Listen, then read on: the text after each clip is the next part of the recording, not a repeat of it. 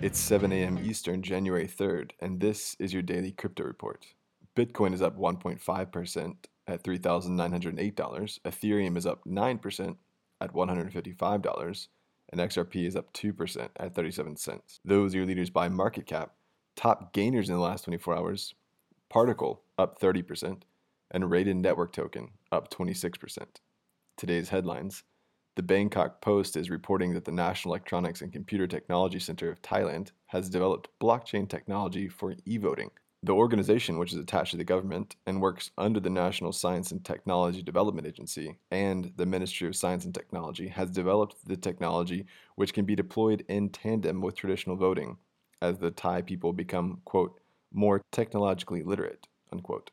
Thailand joins the US, the Swiss city of Zug, and the Japanese city of Tsukuba in efforts to develop blockchain based voting. The global gaming phenomenon Fortnite seems to be adding Monero to the list of payment options and the Fortnite physical merchandise shop known as Fortnite Retail Row. The physical merchandise store has partnered with the crypto payments provider GloBee to accept Monero on Fortnite's behalf without the risk of fluctuation. Ricardo Spagni, the lead maintainer of Monero, remarked that Monero was included because of the privacy first feature. Spagni noted that Bitcoin is already accepted in the store among other cryptos. Iran's Secretary of Criminal Content Definitions Task Force has issued a warning against, quote, any cooperation, unquote, with Gram, the native token of Telegram. Any cooperation will be considered an action against national security as it could disrupt the country's economy.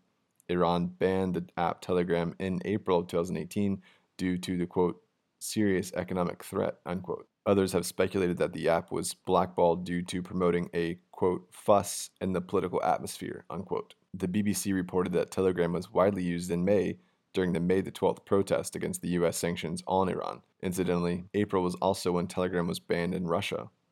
It's ironic that in the last week or two, the US Congress raised concern over Iran's planned state crypto, and now Iran is working to suppress a crypto itself. This is a developing story. Those are leading headlines today. Visit us at dailycryptoreport.io for sources and links. Find us on social media and everywhere you podcast under Daily Crypto Report.